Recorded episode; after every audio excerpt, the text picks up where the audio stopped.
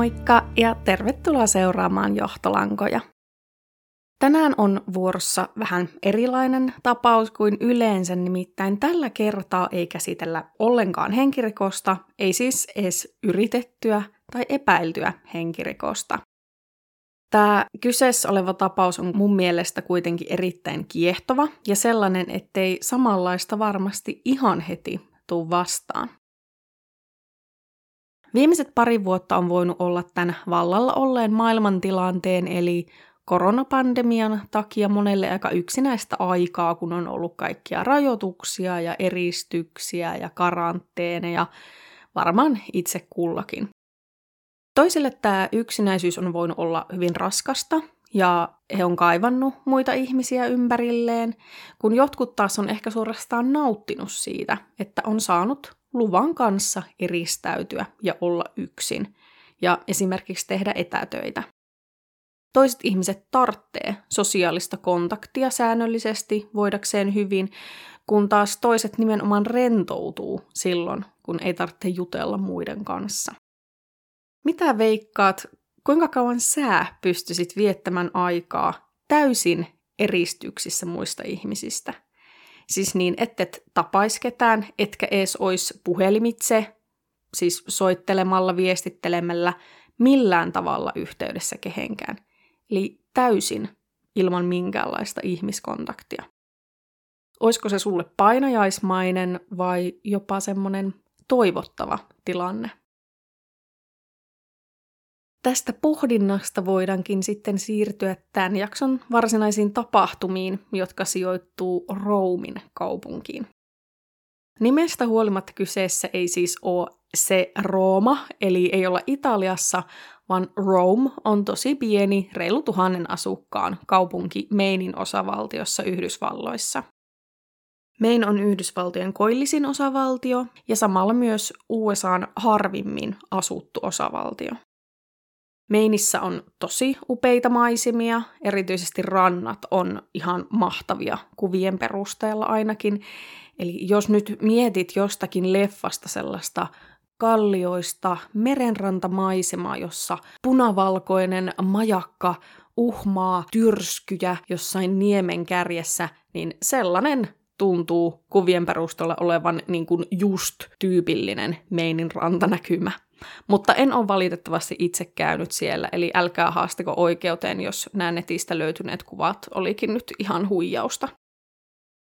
Main on tunnettu myös vaihtelevista sääolosuhteistaan, eli kesät on siellä lämpöisiä ja talvet kylmiä, ja pakkasta voi olla parikymmentä astetta, ja mitä pohjoisempaan mennään, niin sen kylmempää siellä on.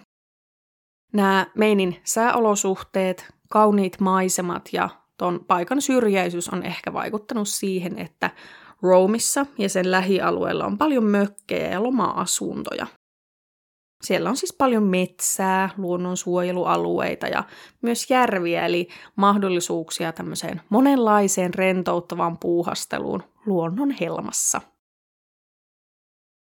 80-luvun loppupuolella tuolla Roomin ympäristössä alkoi tapahtua kummia – Näiden loma-asuntojen ja mökkien omistajat huomasi, että heiltä katosi vähitellen tavaraa. Ei koskaan mitään tosi arvokasta tai sellaista, mitä ehkä perinteisesti varastettaisiin. Eli telkkarit, korut, rahat, kaikki tämmöiset oli edelleen tallessa, mutta monenlaisia hyötytarvikkeita hävisi. Paristoja, kaasupulloja, ruoanlaittovälineitä ja ennen kaikkea ruokaa. Erilaisten käytännöllisten tavaroiden lisäksi alkoi kadota kaikenlaista viihdykettä, esimerkiksi kirjoja, mutta myös videopelejä tämmöisille käsikonsoleille, kuten Game Boy. Tätä tavaraa ei ikinä kadonnut paljoa kerrallaan, että ihan vaan muutamia asioita saatto puuttua.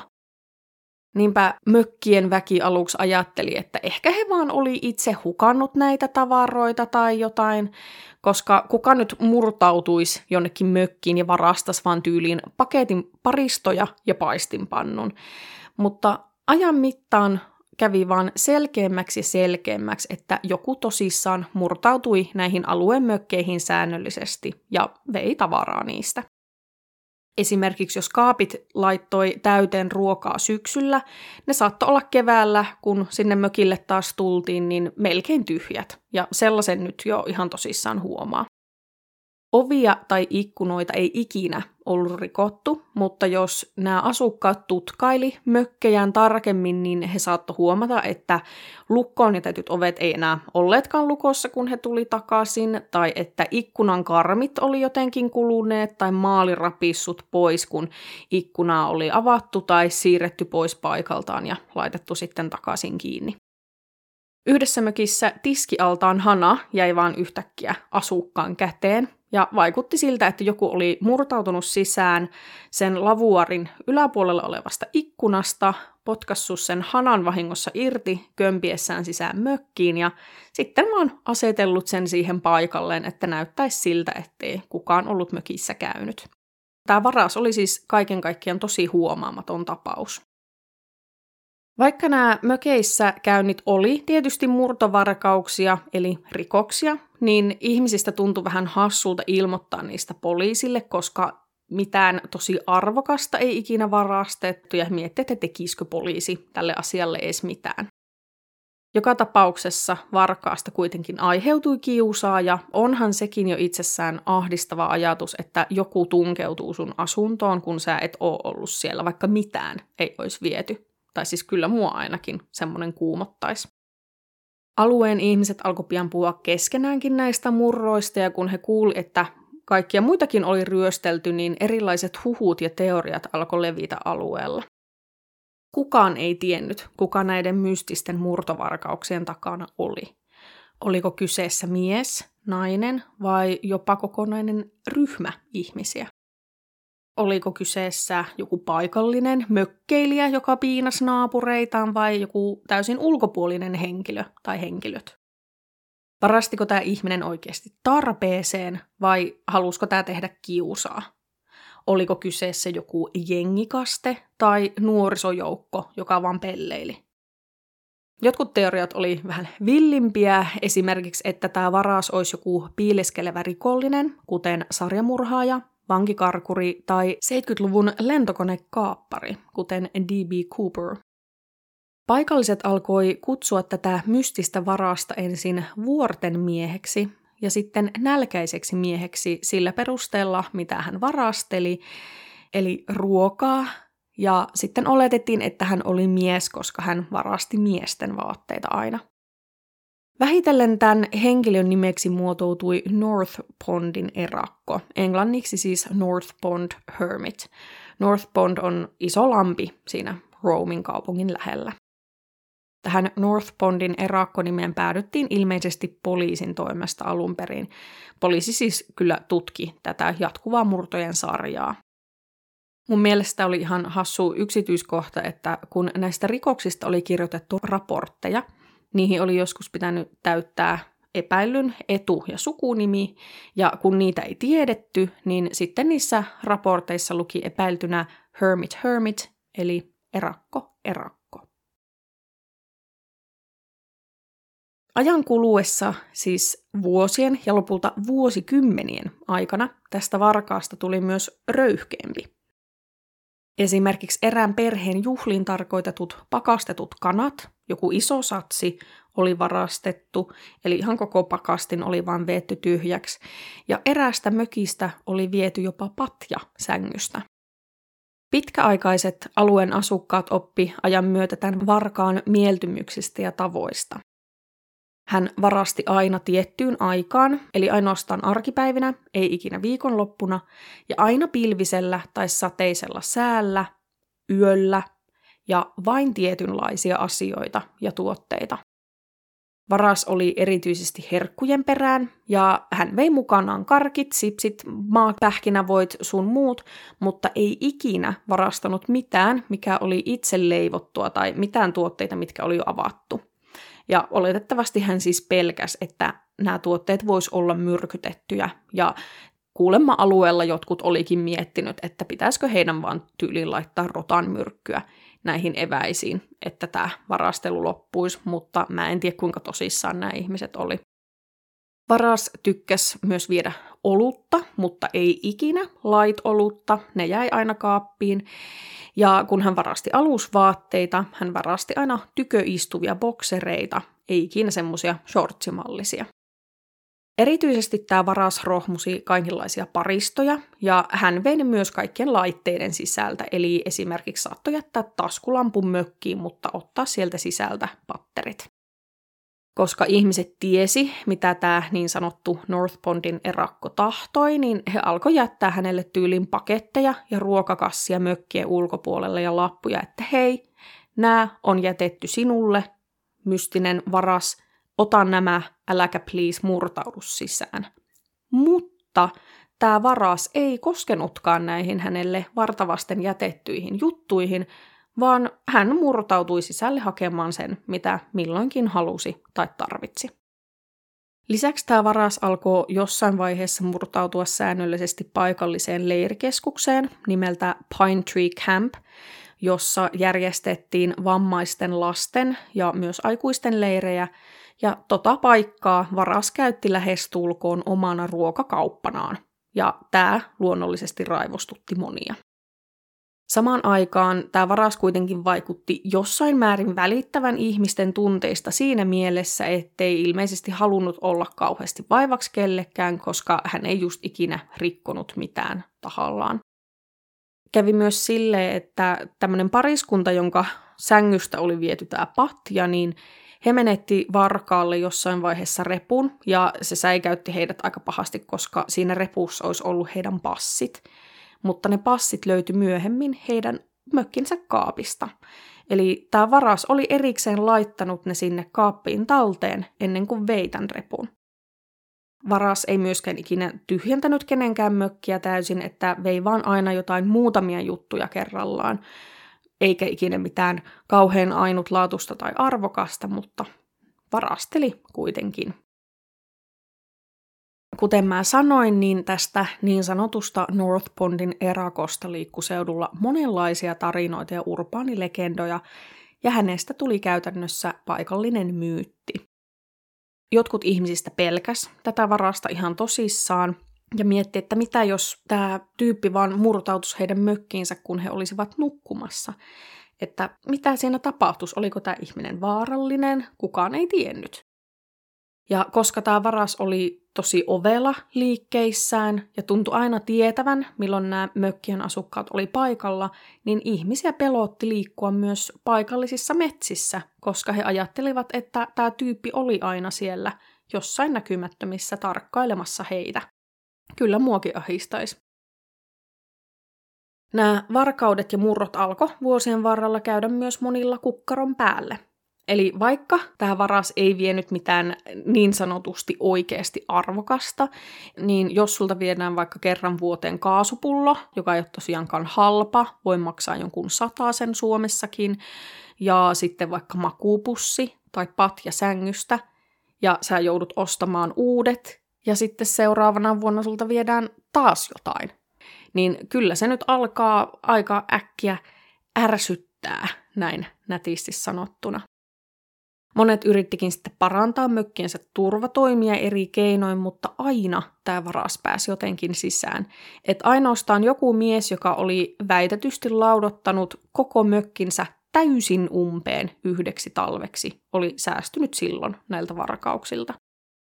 Samaan aikaan toiset piti tämän varkaan käytöstä niin harmittomana, että he eivät jaksaneet välittää. Että he tyylin vaan hyväksy sen, että mökiltä puuttu talven jälkeen ne paristot ja vaahtokarkit ja osti sitten uudet tilalle. Heistä varmaan tuntui turhalta taistella vastaan, kun varas löysi aina tiensä sisään. Vuodet vieri edelleen ja pian tätä varastelua oli jatkunut jo toista kymmentä vuotta, eikä erakosta ollut vieläkään minkäänlaisia johtolankoja.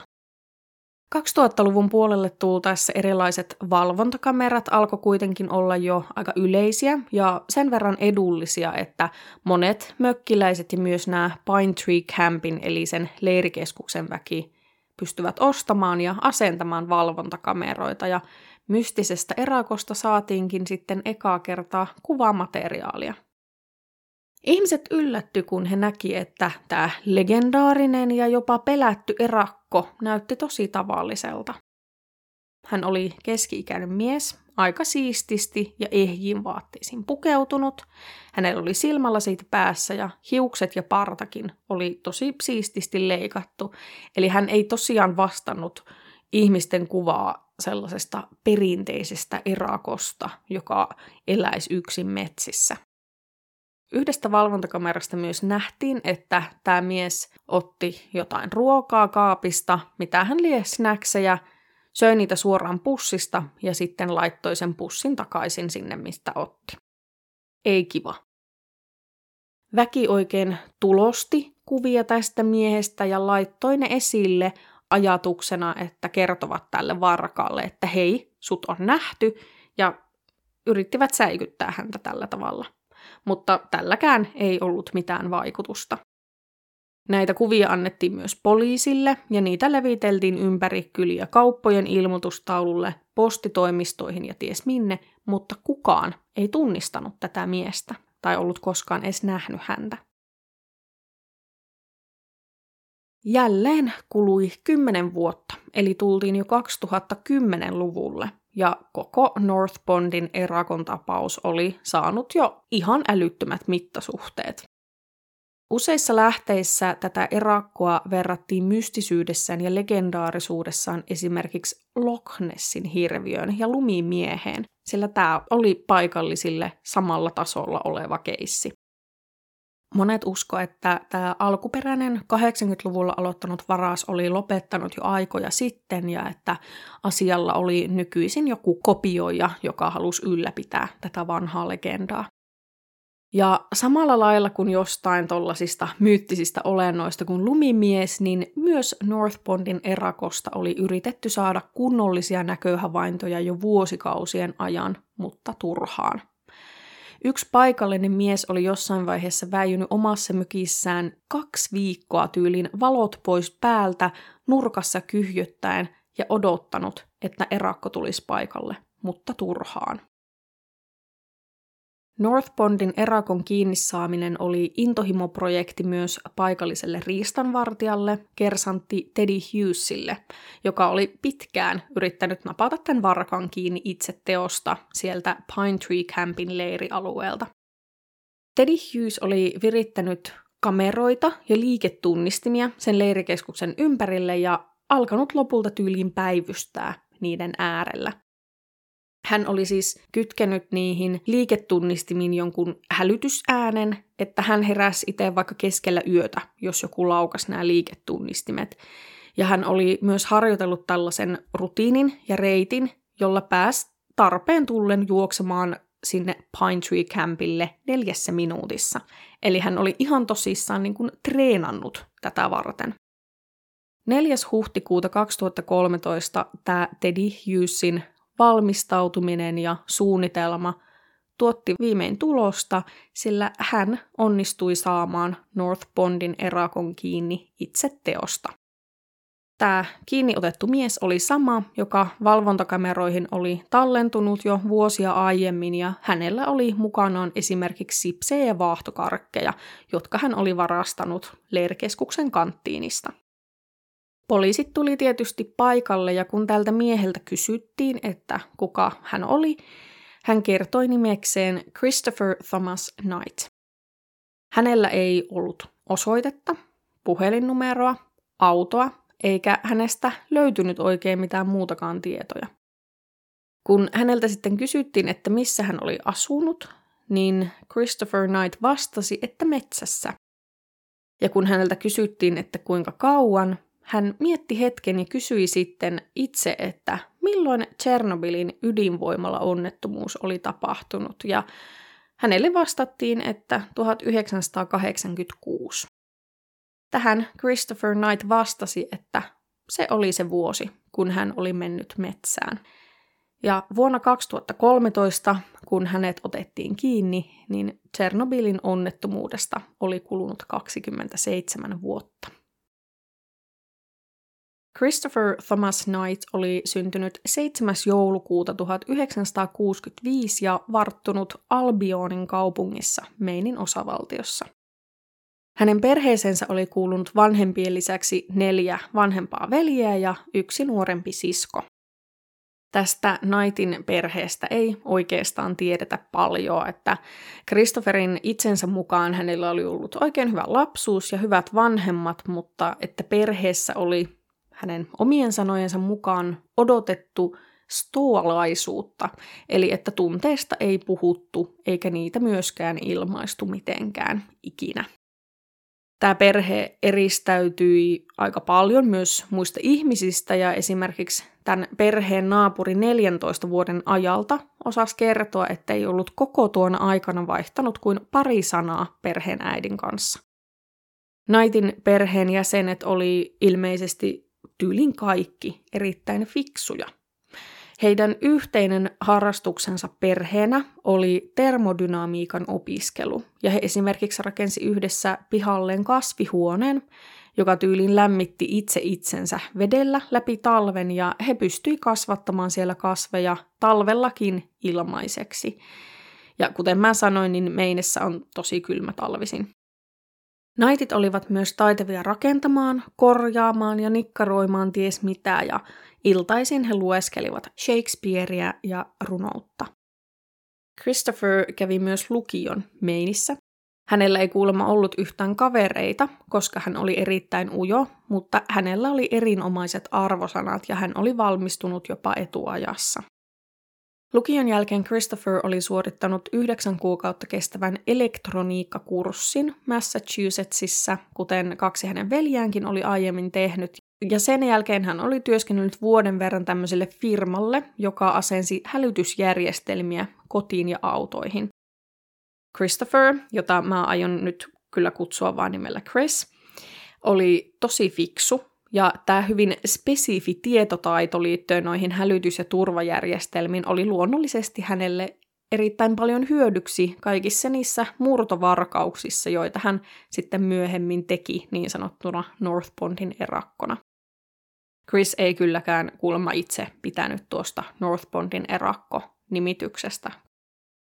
Vuonna 1986, eli tehtyään vuoden töitä sille hälytysjärjestelmäfirmalle, Chris yllättäen otti loparit ja lähti ajelemaan vasta vähän aikaa sitten ostamallaan autolla takaisin kotiinsa, eli Massachusettsista lähti Mainiin.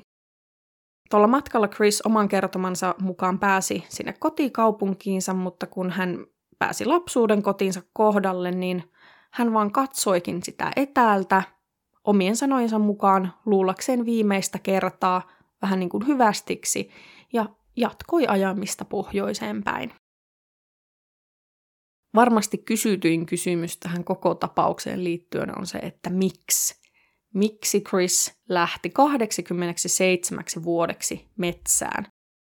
Mutta Chris ei ole koskaan vastannut tai osannut vastata mitenkään tyhjentävästi siihen, miksi hän vaan otti ja lähti.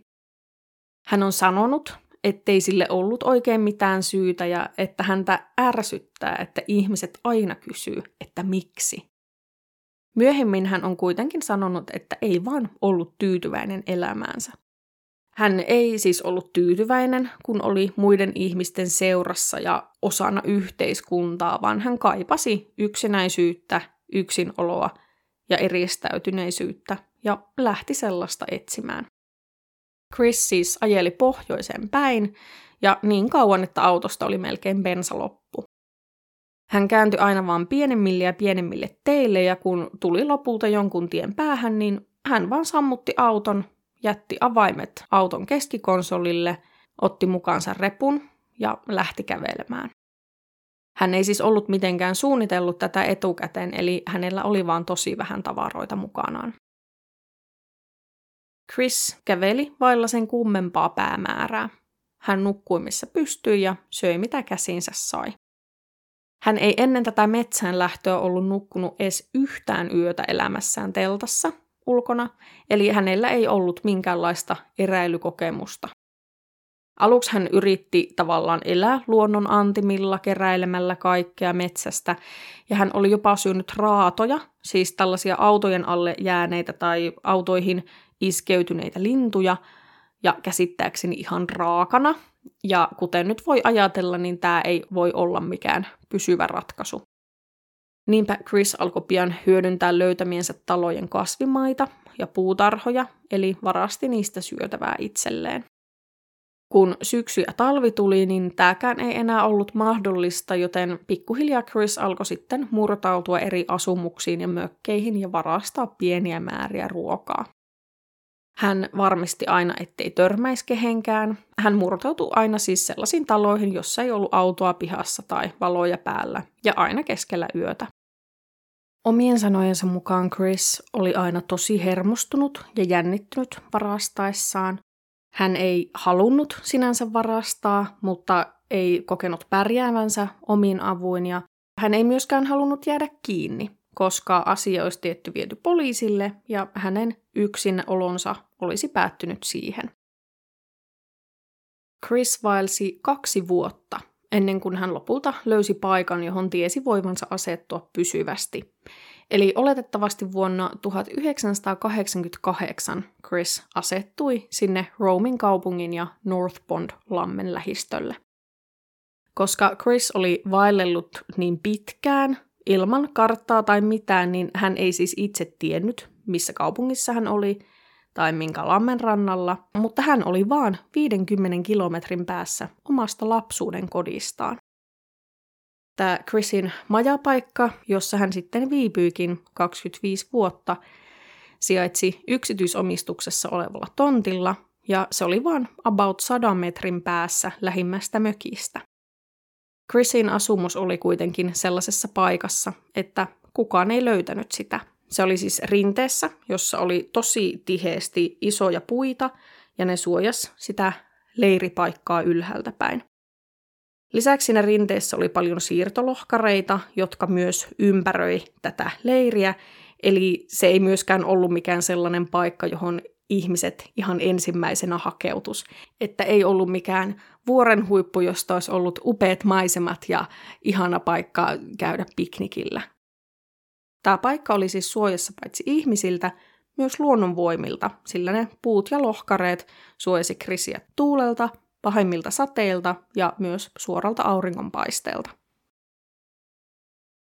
Chris tosiaan asettu aloilleen ja alkoi rakentaa itselleen tämmöistä pysyvää asumusta. Koska hänellä ei edelleenkään ollut käytännössä mitään tavaroita mukanaan, eikä hän halunnut esimerkiksi käydä kaupassa ostamassa tarvikkeita ja kohdata ihmisiä, niin hän päätyi varastamaan vuosien varrella kaiken, mitä hänellä tuossa leirissä oli.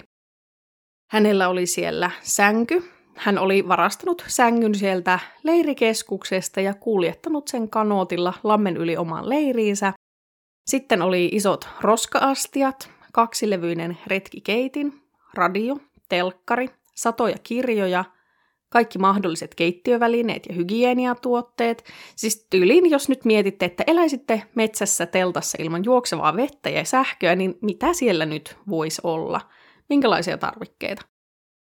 Lisäksi Chris keräsi itselleen myös tällaisen varatavaroiden pakkauksen, eli että jos joku löytäisi tämän hänen leirinsä, niin hän voisi ottaa mukaan nopeasti repun, jossa oli esimerkiksi teltta, makupussi ja vaatteita ja häipyä niiden kanssa ja aloittaa uudelleen alusta. Hänellä oli myös lähemmäs 400 dollaria käteistä, suuremmaksi osaksi vaan niin dollarin seteleitä, mutta hän ei ollut käyttänyt rahaa kertaakaan tämän eristäytymisen aikana. Ne rahat oli vaan siis ihan todellisten hätätilanteiden varalle. Chrisillä oli myös joku pilli, että jos hän oikeasti esimerkiksi loukkaantuisi todella pahasti, niin hän voisi puhaltaa siihen siinä toivossa, että joku tulisi apuun, mutta muuten hän halusi pysyä täysin erillään muista ihmisistä.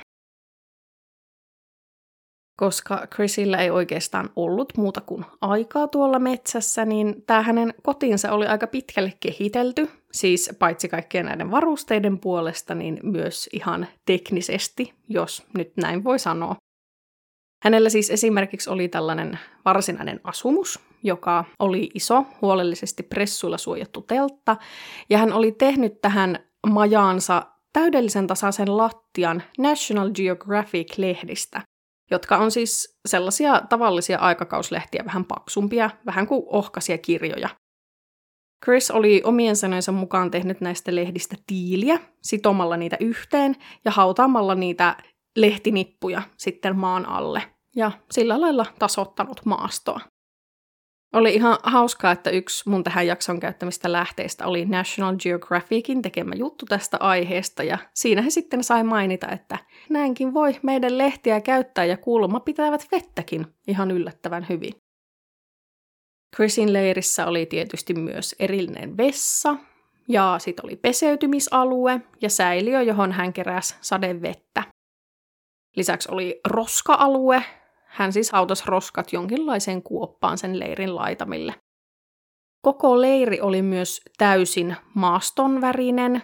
Hän oli siis spraymaalilla maalannut kaiken tarvittavan, jopa pyykkinarun, sellaiseksi vihreäksi, jotta se ei erottus maastosta mitenkään ja että leiriä ei sillä lailla pystyisi kauempaa pongaamaan.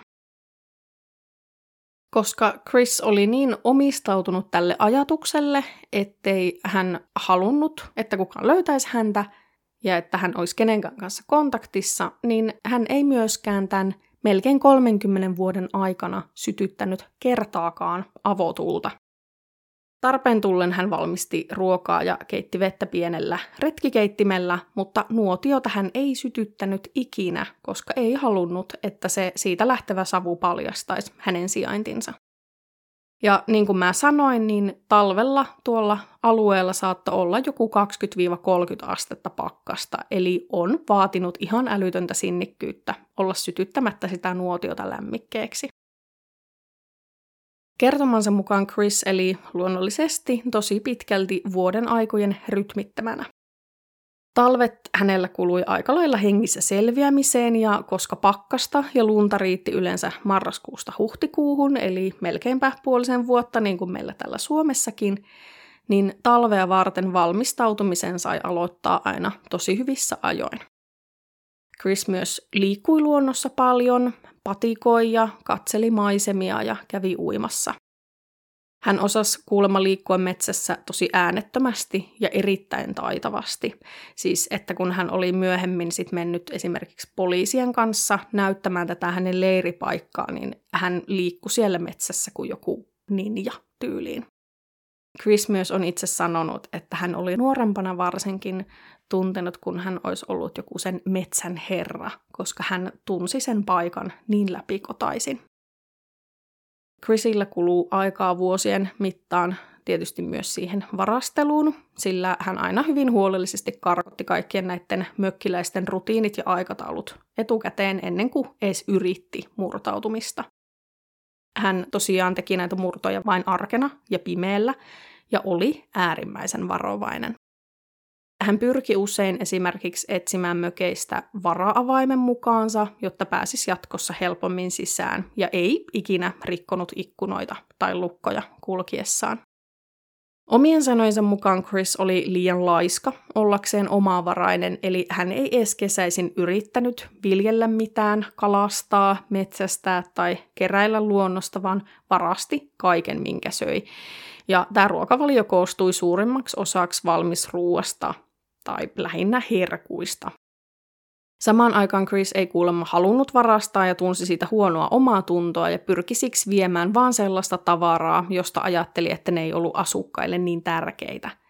Esimerkiksi jos asukkailla oli jotain tuotetta tai tavaraa useita kappaleita, niin Chris ajatteli, että oli ok viedä yksi. Tai jos hän näki, ettei jotain tavaraa ollut käytetty tosi pitkään aikaan, että se oli ihan pölynpeitossa, niin sitten se oli ihan ok ottaa. Ruoan ja tarvikkeiden lisäksi Chris varasti itselleen viihdykettä. Hänellä oli tosiaan radiokäytössään, paljon kirjoja ja lehtiä ja jopa erilaisilla käsikonsolilla pelattavia videopelejä, kuten Pokemon ja Tetris. Chris varasti kaikkia kirjallisuutta, jota vaan käsinsä sai, mutta eniten hän tykkäsi sotahistoriasta. Jossain vaiheessa hänellä oli myös pieni mustavalkoinen matkatelkkari, josta hän katteli sitten ohjelmia johtamalla virtaa auton akusta, jonka hän oli myös varastanut. Hänen suosikki TV-sarjansa oli kuulemma Kaikki rakastavat Raymondia. Radiosta hän kuunteli vuosien varrella kaikenlaista. Monessa lähteessä mainittiin Rush Limbaugh, joka piti tällaista konservatiivista radio-ohjelmaa, että häntä Chris ilmeisesti kuunteli aika paljon ja loppua kohden hän innostui myös kuuntelemaan klassista musiikkia, paitsi Bachia, joka oli hänen mukaansa liian hiottua. Eniten Chris kuitenkin tykkäsi perinteisestä rockista, ja hänen mukaansa paras bändi ikinä oli Leonard Skinner. Chrisillä ei tietenkään ollut puhelinta tai pääsyä nettiin vuosien varrella, mutta hän oli esimerkiksi tämän radion ansiosta myös perillä monista maailman tapahtumista ja tiesi jopa keitä Kardashianit on. Että joo, ilmeisesti voi sitten sanoa, että kaikki tietää, keitä Kardashianit on, jos 30 vuotta metsässä asunut mieskin tietää heidät. Samaan aikaan Chris ei kuitenkaan ollut perillä kaikista maailman asioista, eikä esimerkiksi osannut kertoa, että mikä vuosi oli, kun hänet pidätettiin. Ja ihan yleisestikin, niin miettikää, miten paljon maailma oli ehtinyt muuttua vuodesta 1986. Oli varmaan aikamoinen järkytys palata yhteiskunnan pariin. Seuraavaksi voitaisiin käydä läpi sitä, että miten Chris sitten selvisi niistä meinin kylmistä talvista ilman, että ees sytytti nuotiota kertaakaan, melkein 30 vuoteen. Kuten mä jo aiemmin sanoin, niin ensinnäkin se varastelu talvea varten alkoi hyvin aikaisin, eli jo loppukesästä Chris varasteli ruokaa ja muita tarvikkeita oikein varastot täyteen. Lisäksi hän pyrki lihottamaan itseään, eli kertomansa mukaan Chris joi syksyisin paljon kaikkea alkoholia, vaikka ei ennen metsään tuloa ollut oikein ikinä juonut, ja söi kaikkia herkkuja. Tosin niistä hän kyllä taisi tykätä muutenkin, että ei pelkästään rajoittunut syksyyn tämä, mutta ehkä sitten niin kuin ekstra paljon. Lisäksi hän kasvatti parran, mutta ei kuitenkaan mitään tosi pitkää, sillä se olisi jäätynyt, vaan sellaisen parin sentin mittaisen, joka vähän eristi ja suojasi kasvoja kylmyydeltä. Kun talvi sitten tuli joskus marraskuussa, niin Chris opetteli nukahtamaan tosi aikaisin, joskus puoli kahdeksan aikaan illalla, ja heräsi aina kahdelta yöllä marssimaan ympäri leiriä ja sulattamaan lunta sillä retkikeittimellä, koska siitä hän sai sitten päivän juomavedet itselleen. Toi aamuyö oli aina vuorokauden kylmintä aikaa ja Chris pyrki varmistamaan, että hän oli silloin hereillä, koska jos hän olisi vain nukkunut makuupussissa koko yön, niin hän ei välttämättä olisi enää aamulla herännyt, koska se makuupussin kertynyt kosteus olisi voinut jäätyä ja laskea hänen ruumiin lämpötilansa liian alas. Chrisin mukaan hänellä oli usein kylmä, mutta hän panosti siihen, että hänellä oli aina kuivat vaatteet päällä ja että se oli kaikista tärkeintä. Metsässä viettämiensä vuosien aikana Chris ei kertaakaan kärsinyt yhdestäkään paleltumavammasta, eikä hänelle muutenkaan sattunut mitään hankalia tapaturmia. Hän ei myöskään ollut kuulemma kertaakaan kipeänä. Itse asiassa kaiken kaikkiaan Chris oli erittäin hyvässä kunnossa. Ainoat jutut taisi olla, että hampaat oli hänellä mennyt huonoksi ja sitten näkö oli heikentynyt. Chrisillä oli jo nuorena ollut silmälasit ja kun iän myötä näkö oli mennyt huonommaksi, niin hän ei kuitenkaan ollut ikinä löytänyt itselleen uusia sopivia silmälaseja. Hampaiden kunnon puolestaan selitti se yksinkertainen ruokavalio. Mä oletan, että Chris kyllä pesi hampaita, mutta hän eli niin pitkälti kaikilla sokerisilla herkuilla ja ruuilla, että reikiä tuli ja no hammaslääkärissä hän ei luonnollisestikaan käynyt. Se, että Chris ei edes jossain 30 asteen pakkasessa sytyttänyt tulia, kertoo mun mielestä aika paljon siitä, kuinka perusteellisesti hän halusi muita ihmisiä ja huomatuksi tulemista vältellä. Talvisin hän ei myöskään juuri poistunut sieltä leiristään, koska ei halunnut, että jalanjäljet paljastaisi hänen sijaintinsa. Kun lunta ei ollut, Chris liikkui esimerkiksi kivien ja juurakoiden päällä ollakseen jättämättä jälkiä. Yksi näistä mökkeilijöistä oli kuitenkin joskus bongannut Chrisin jättämiä jalanjälkiä ja huomannut, että ne oli tehty takaperin astumalla, eli että Chris oli ilmeisesti kävellyt takaperin hämätäkseen ihmisiä ja että mihin oli menossa ja mistä tulossa. Vuosien varrella hän pyrki muutenkin jättämään ihan mahdollisimman vähän jälkiä itsestään. Mä aiemmin mainitsin, että hän käytti kanoottia isojen tavaroiden kuljettamiseen, esimerkiksi kun varasti sen patjan itselleen. Omien sanojensa mukaan Chris aina vaan lainasi näitä lammen rannalla olevia kanootteja, eli hän palautti ne aina paikalleen ja ripotteli jopa männyn neulasia kanoottien päälle, jotta ne näyttäisi siltä, ettei niihin ollut koskettu.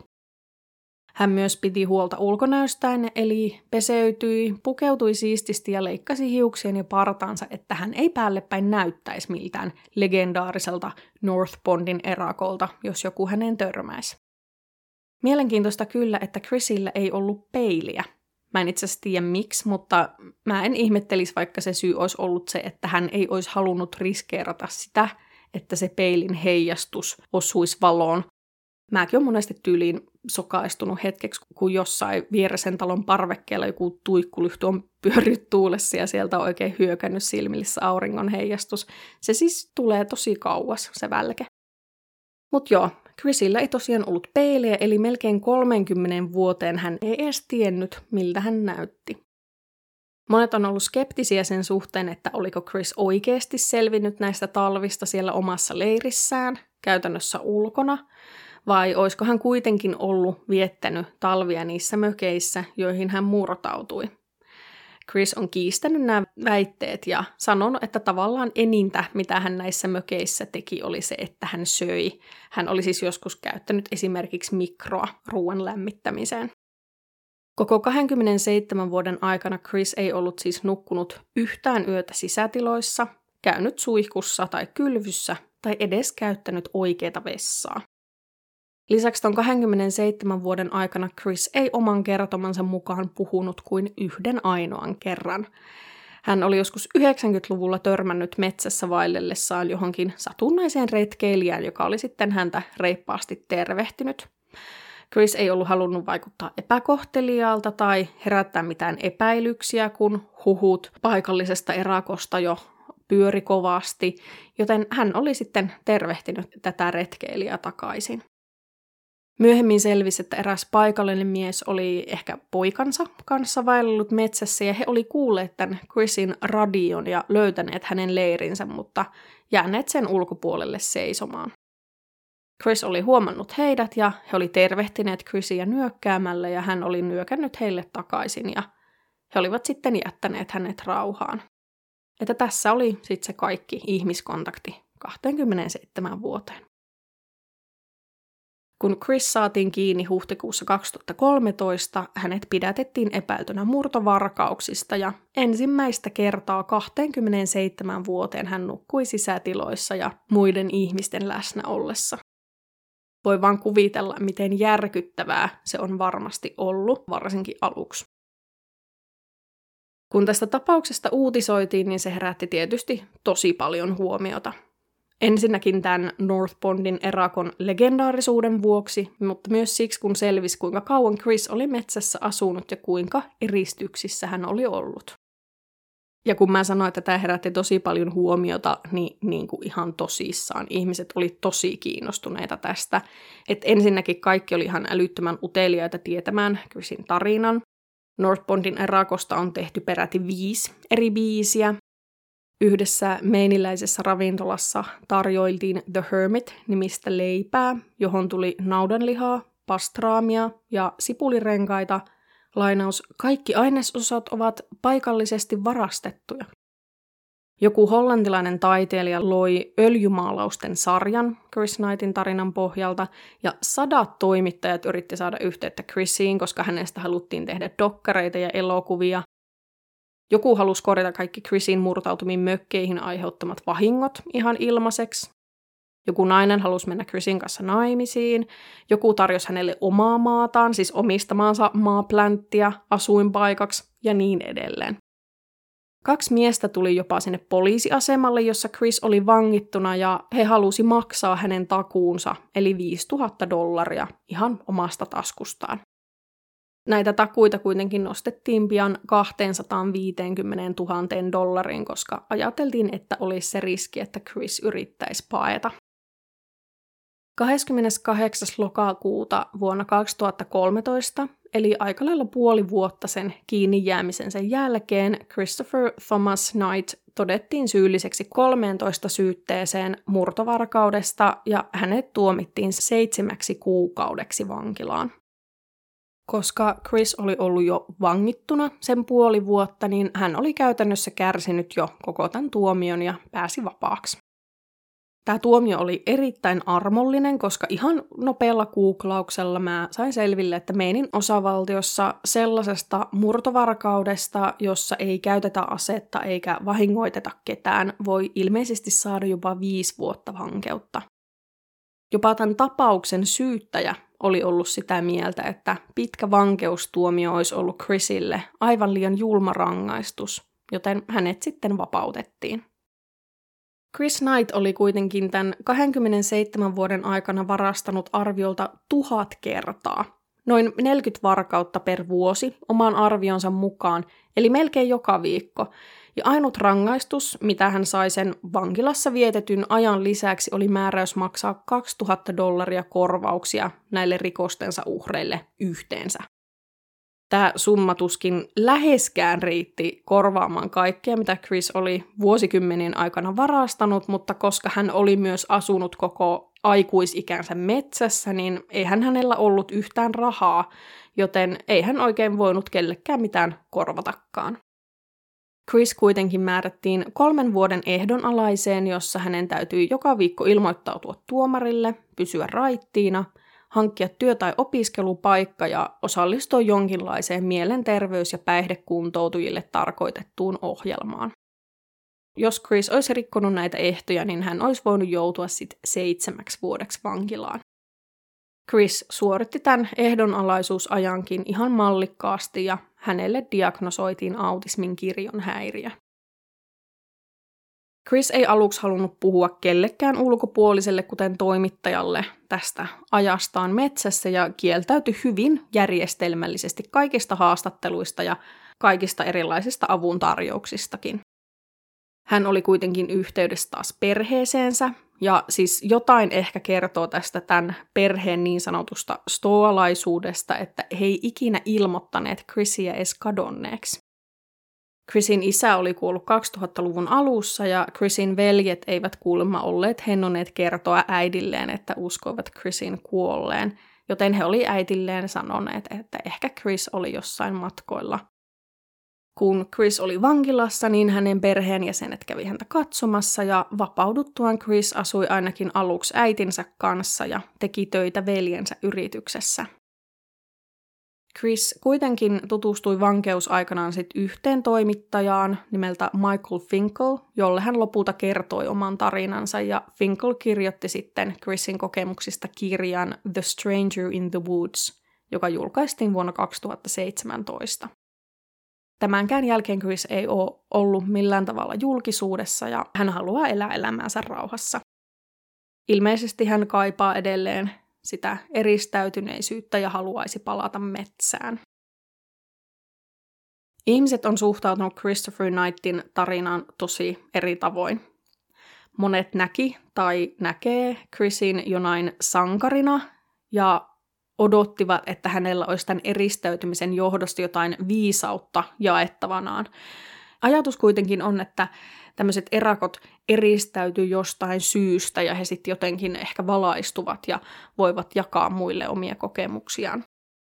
Chrisin tekoja siis romantisoitiin tosi paljon ja mä voin sanoa, että kun mäkin kuulin tästä ekan kerran, niin mä olin silleen, että wow, olipas uskomaton tarina selviytymisestä ja no hän varasti vaan pysyäkseen hengissä ja näin, koska se Chrisin tarina esitettiin sellaisena tosi vaikuttavana selviytymistarinana. Ja sitä se toki onkin, mutta se ei todellakaan ole pelkästään mikään ihailtava saavutus. Chris Knight oikeasti teki tuhat varkautta vuosien aikana, ja koska hän oli tosi taitava tiirikoimaan ja manipuloimaan kaikkia turvajärjestelmiä, niin hän onnistui murtautumaan mökkeihin ja tänne vammaisten lasten leirille vaikka mistä varotoimista huolimatta. Ihmiset ei mitenkään jättänyt ovia auki, että tervetuloa, vaan Chris käytti aikaa ja vaivaa siihen, että hän pääsi murtautumaan sisään. Ja kuten mä jo sanoin, niin omien sanojensa mukaan Chris oli liian laiska ollakseen omavarainen, eli ilmeisesti hän ei edes yrittänyt hankkia omia ruokiaan, vaan varasti ihan sumeilematta.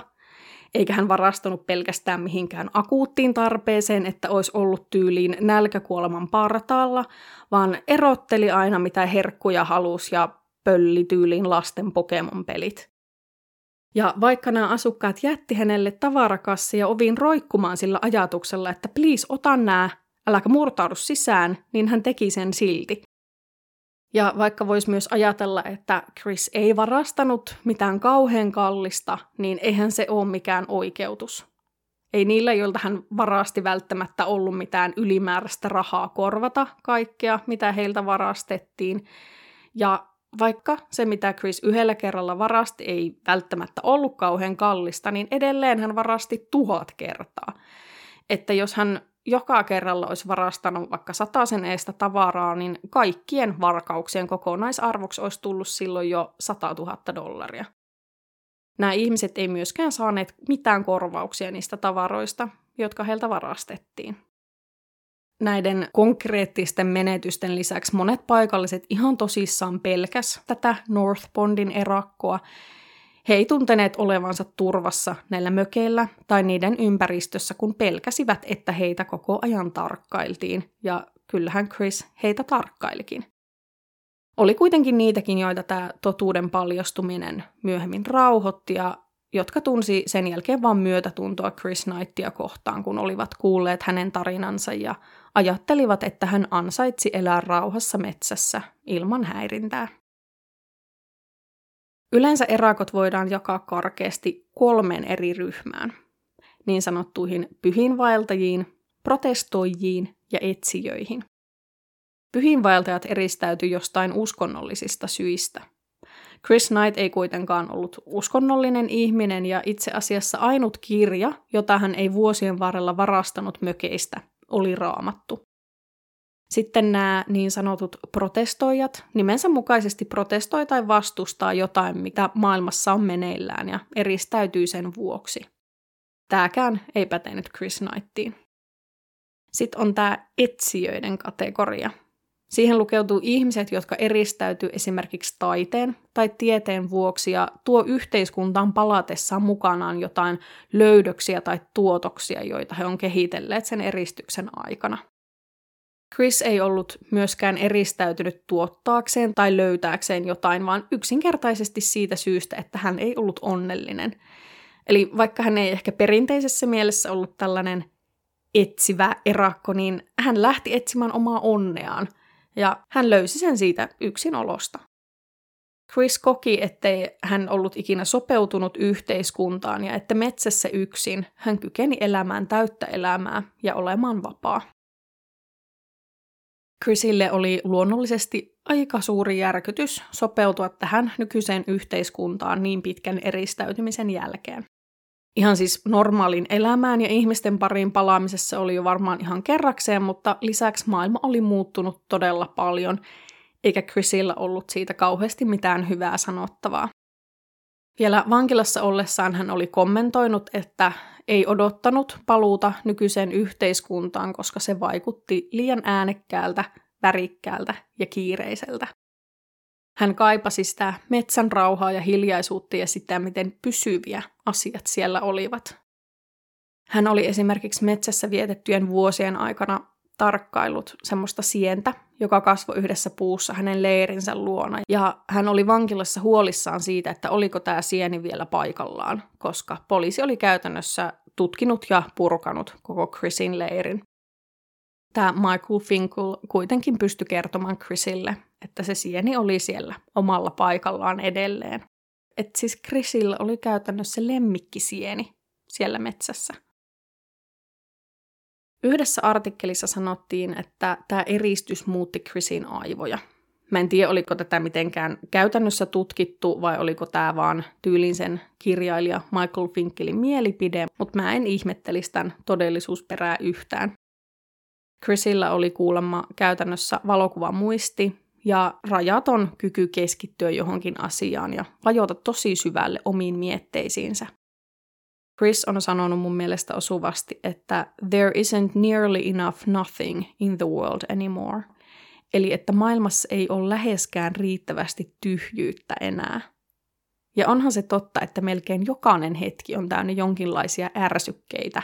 Nimimerkillä on päivässä noin 600 tuntia puhelimella. Michael Finkel on myös arvellut tutkijoita ja tutkimustuloksia siteeraten, että nämä Chrisin olosuhteet on voineet olla todella optimaalisia tämmöiselle aivojen toiminnan parantamiselle ja maksimoinnille. Tutkimusten mukaan jo pari päivää luonnossa voi huomattavasti parantaa luovuutta ja keskittymiskykyä ja vähentää aggressiivisuutta ja hyperaktiivisuutta.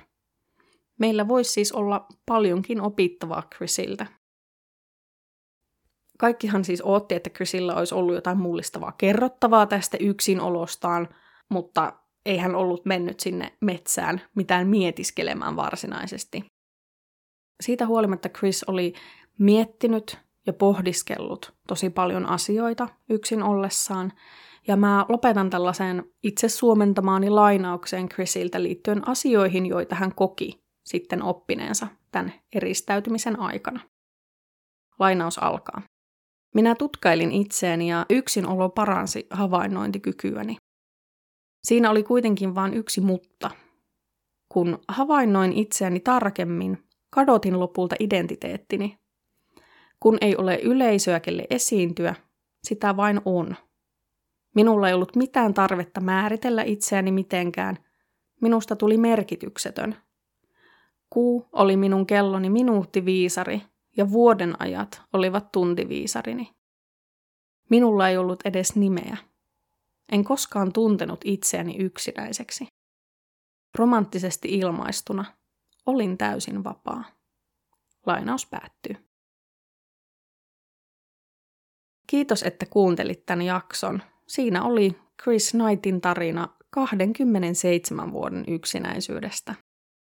Jos sulla heräsi tästä jotain ajatuksia tai mietteitä, niin tuu ihmeessä jakamaan niitä podin Instagramiin at johtolankoja podcast tai laita sähköpostia osoitteeseen johtolankojapodcast at gmail.com. Mutta tässä oli oikeastaan kaikki tällä kertaa, ja ensi kerralla taas sitten jonkun ihan toisenlaisen tapauksen pariin. Mukavaa alkavaa kesää kaikille ja onnittelut erityisesti kaikille koulunsa päättäville tai valmistuville. Ensi kertaan. Moi moi!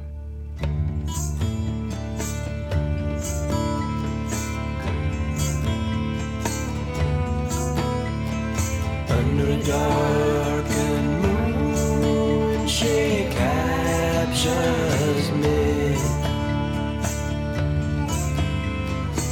has arrived too soon,